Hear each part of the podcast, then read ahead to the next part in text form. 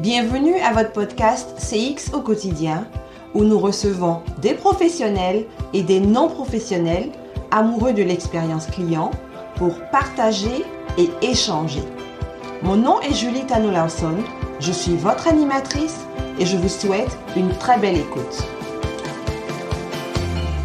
Bonjour à toutes et à tous. Merci d'être encore avec nous aujourd'hui pour ce nouvel épisode de CX au quotidien. Aujourd'hui, nous recevons Nicolas Baratia. Bonjour Nicolas, comment tu vas? Ça va super et toi? Ça va très bien, merci. Un peu grippé, mais bon, on n'y peut rien.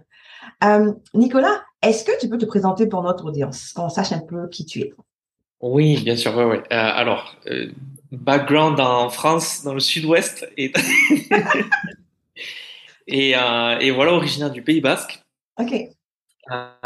et enfant du luxe, et plus précisément de Louis Vuitton. J'ai fait une grande partie de ma carrière chez Louis Vuitton, avec une petite parenthèse chez Nespresso en France.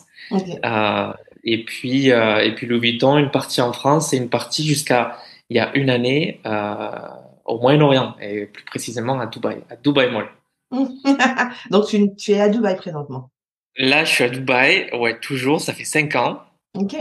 et voilà, j'ai passé quatre années à Dubai Mall, qui est un des plus grands malls au monde, chez Louis Vuitton. Mm-hmm. Euh, donc euh, super expérience et peut-être qu'on en parlera justement, tu vois. Et, euh, et, voilà, et depuis une année un peu plus, j'ai une entreprise où on travaille sur ben, de la customer experience et surtout focus sur du people, euh, puisqu'il y a une partie coaching, une partie training, donc voilà, c'est du learning et development qui sert les entreprises du luxe à, ben, à, développer de bonnes relations avec leurs clients et donc développer le business. Mhm. Euh, de l'autre côté, du développement de managers sur des problématiques de leadership, euh, bah, des problématiques humaines finalement, vois, de communication, etc. etc.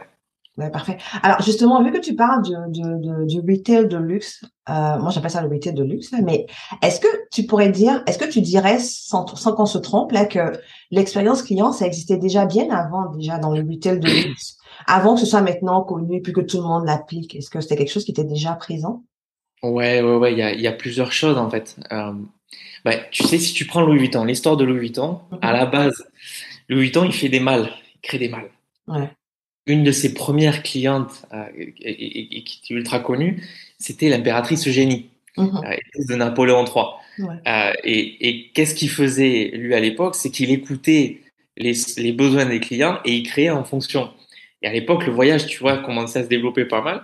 Et puis, euh, ben, les filles, qu'est-ce qu'elles faisaient? Elles prenaient plusieurs tenues dans la journée, elles se changeaient quatre ou cinq fois. Ben, lui, qu'est-ce qu'il a fait? Il prend l'information, il crée un produit en fonction, et c'est génial puisque finalement, elle peut, euh, au travers d'une malle, transporter quatre ou cinq outfits pour la journée pour son voyage, tu vois. Et c'est comme ça qu'il a été connu et qu'ensuite il a fait tout son, ben, voilà, tout son business, tout son succès est venu de là. Donc l'expérience était déjà à l'époque ultra personnalisée. Ouais. T'as ça d'un côté.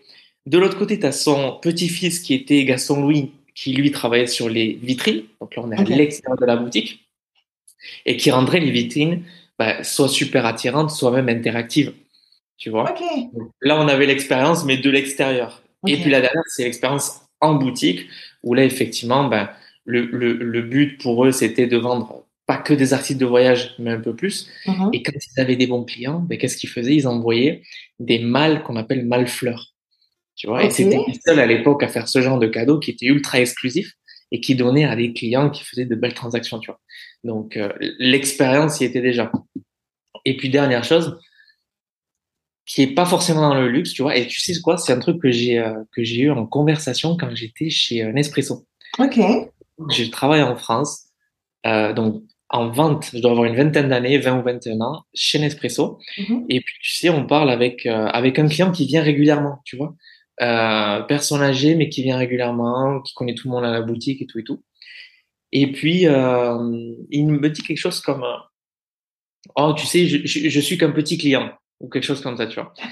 Et moi, à l'époque, il veut bien faire, tu sais, je lui dis, mais quoi qu'il arrive, moi, je donnerai le meilleur pour que vous passiez une belle expérience ici, quoi. Mhm. Et il m'a dit, bah, tu sais quoi, mon arrière-grand-père euh, était boucher, donc on parle des années peut-être euh, 1915-1920, Mhm. était boucher, et il disait justement, il faut, comment dire, donner une bonne expérience à tout le monde, quel que soit, enfin, qui, qui que tu sois, Ouais. donner une bonne expérience, et surtout pour ces personnes-là qui viennent régulièrement mais qui font des petites transactions, Mm. parce que il dit les jours de pluie, ce sont eux qui feront ton chiffre d'affaires. Ah, Et j'ai j'ai adoré la, tu vois, la- l'histoire, l'anecdote, et c'est quelque chose que j'ai gardé, que j'ai transmis à, des- à mes équipes, tu vois, petit à petit dans toutes les boutiques où je suis passé. Mhm.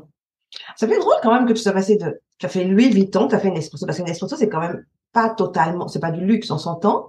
Ouais. Mais, euh, mais tu veux dire, tu es capable de prendre tout ce que tu as appris euh, au niveau de Louis Vuitton, par exemple, puis de le ramener vers l'espresso qui est beaucoup plus euh, comme nous autres, là, individuel. Ouais, tu sais, Nespresso, ils avaient cette volonté-là. Je pense que j'ai dû arriver au bon moment parce que ils avaient cette volonté-là de euh, d'offrir un service de qualité Mhm. en se référençant sur plusieurs, plusieurs choses. L'hôtellerie de luxe, OK. des marques comme Louis Vuitton, tu vois, ou de, de, de, de fashion finalement dans le Mhm. luxe. Et le dernier, c'était Apple. le service. Ah, d'accord. OK. Et donc, c'était le triptyque un peu sur quoi on, on se basait, on allait chercher l'inspiration. Et c'est vrai que quand je suis arrivé, il y a un truc que j'avais mis en place, pour moi en tout cas au départ, c'est ce qu'on Mhm. appelle le clienteling. Le clienteling, le clienteling, Cla- OK, d'accord. c'est euh, qu'est-ce que tu découvres de ton client? Et même si tu vends du café, qu'est-ce que tu peux découvrir d'autre pour que ça assure finalement une relation de confiance avec la personne que tu en face, ton client ou ta cliente, et que finalement bah, tu optimises ton business derrière. Tu vois? Donc, euh, donc j'ai vraiment pris ça de Louis Vuitton et euh, installé chez, euh, chez Nespresso.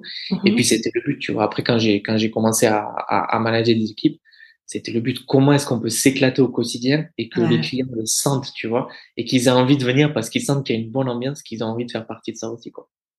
Mais alors, maintenant que tu me dis ça, que tu parles des équipes et tout ça, si je comprends, euh, je veux dire, vu que c'était déjà super intéressant, super nécessaire, super important, le- l'expérience client, je présume alors que l'expérience employée aussi revêtait une très grande, une très grande importance au niveau du, du Ouais. retail de luxe.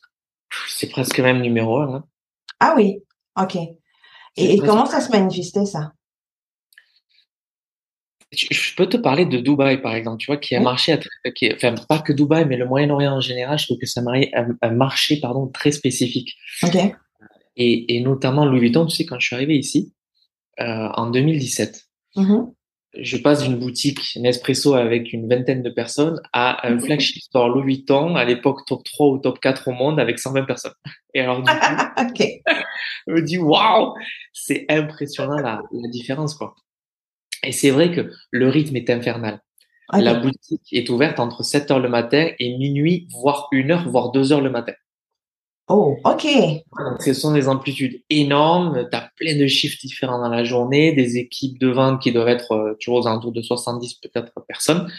Euh, et, et le volume, on- sur les week-ends, je me rappelle, je crois qu'on avait quelque chose comme 5 ou 6 000 personnes dans la boutique par, jou- par jour. Hein. Ah, d'accord.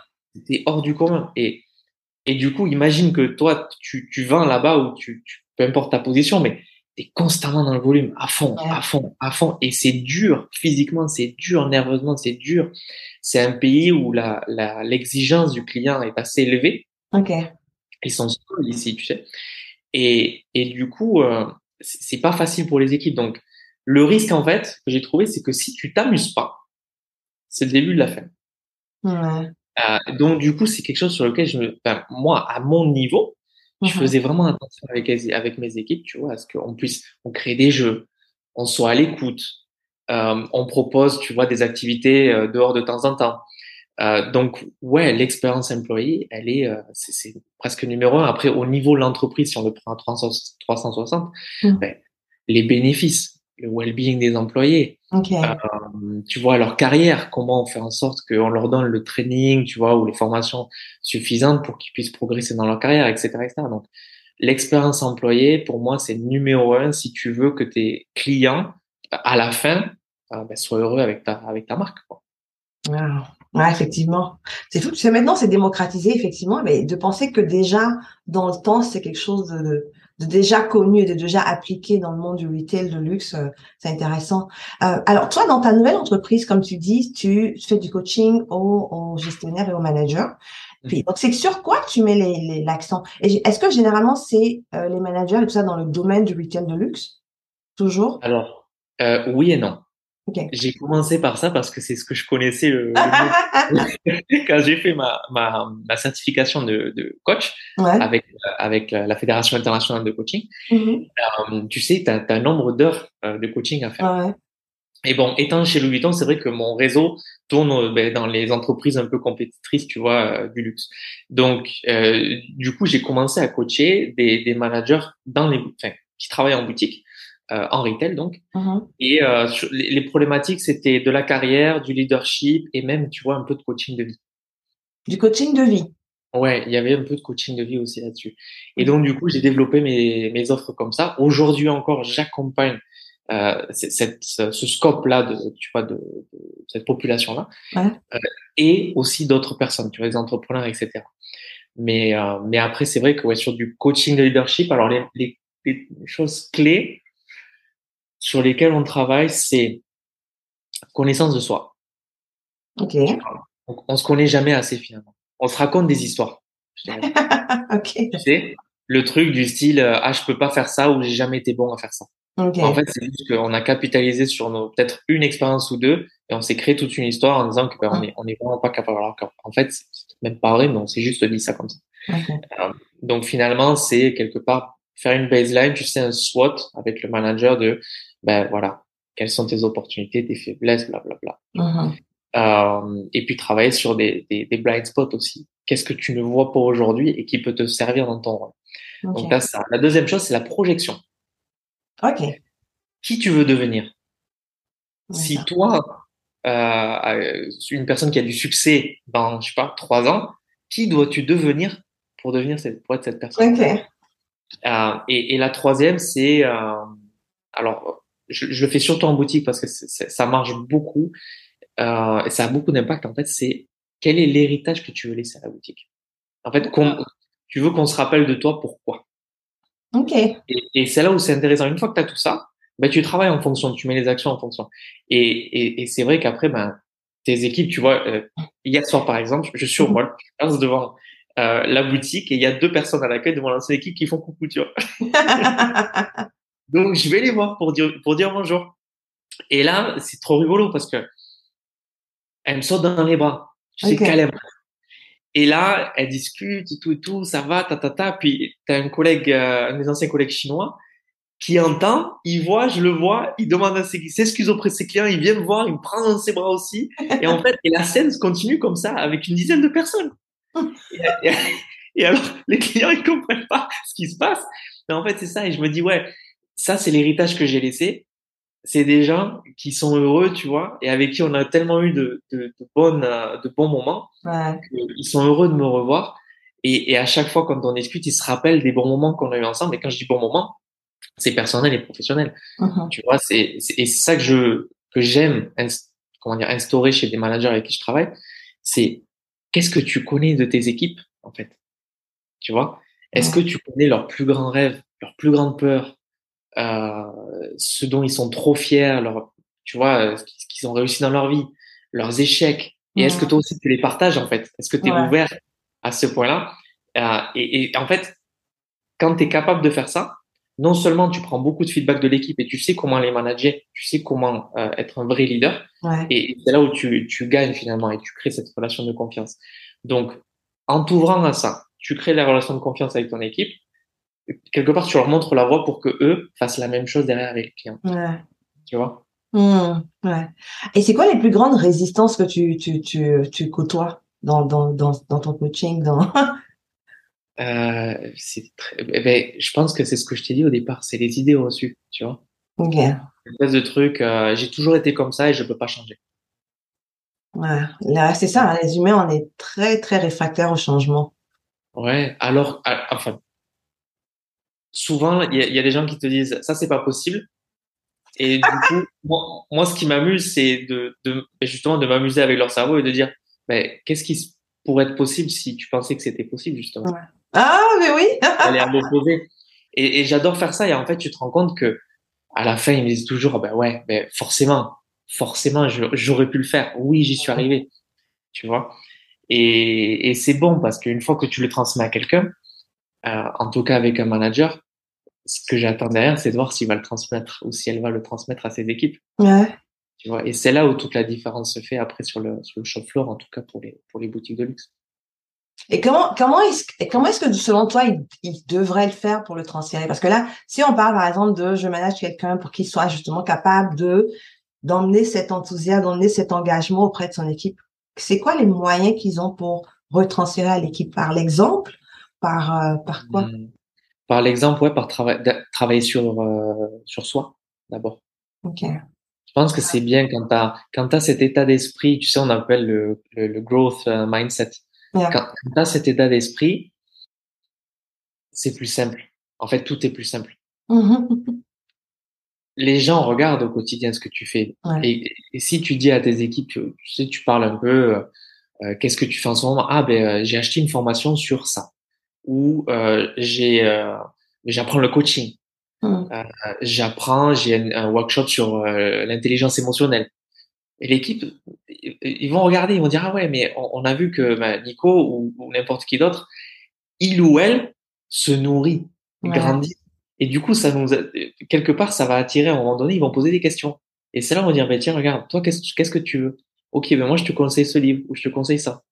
Et c'est là où on va commencer à développer les, shifter en tout cas le, mindset des équipes.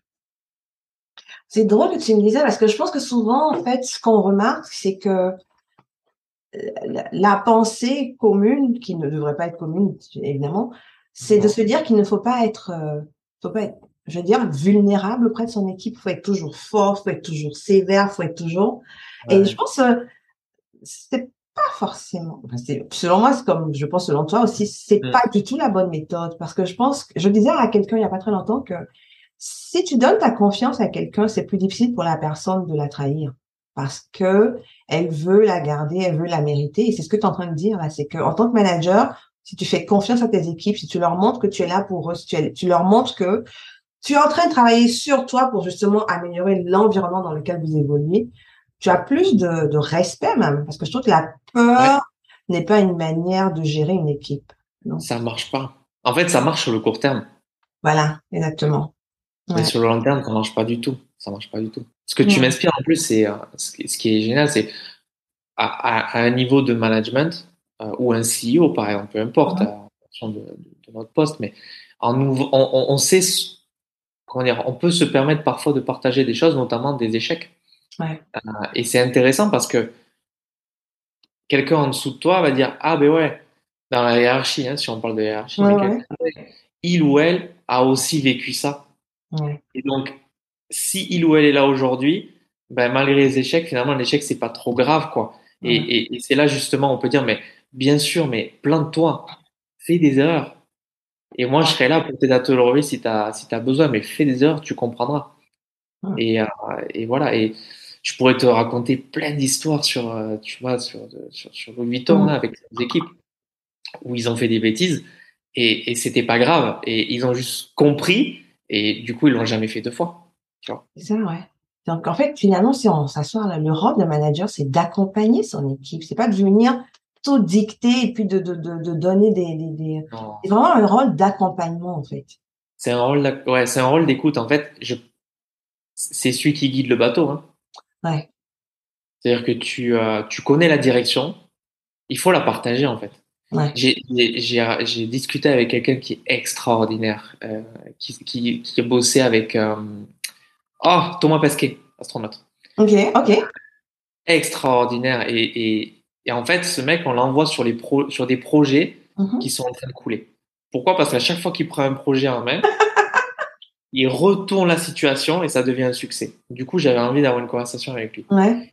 Et, et, il te dit ça en fait. Il te dit quand tu as un projet, donc quand tu sais quelle est ta direction, communique-la à l'équipe. Fais en sorte de promouvoir ton message, ta direction avec ton équipe qui comprennent bien et qui sachent que bah, quelque part on reprend la même euh, analogie, mais mhm. on est dans le même bateau, on sait où on va quoi.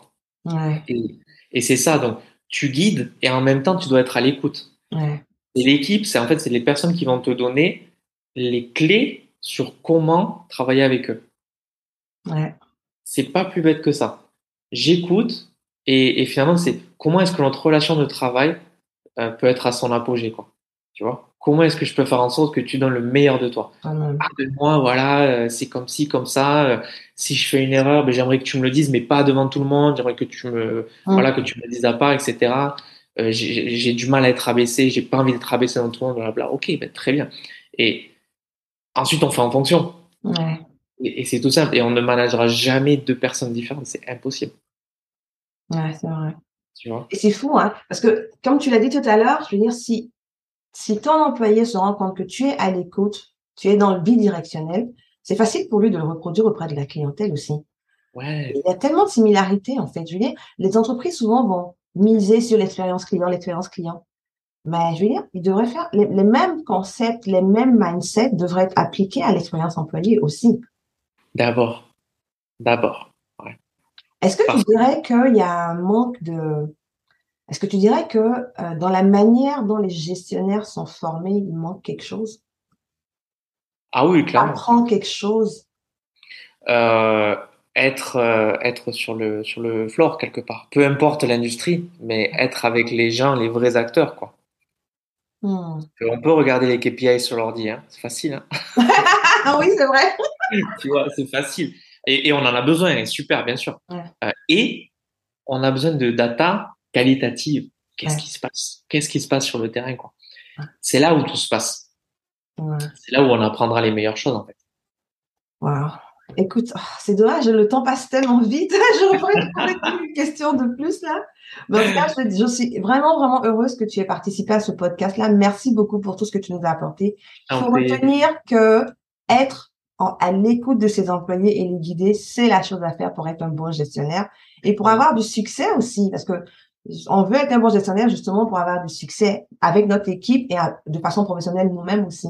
Donc, euh, d'après ce que Nicolas nous dit, effectivement, la voie à suivre, c'est ça, l'écoute et euh, guider son équipe euh, en, en s'amusant. Tiens.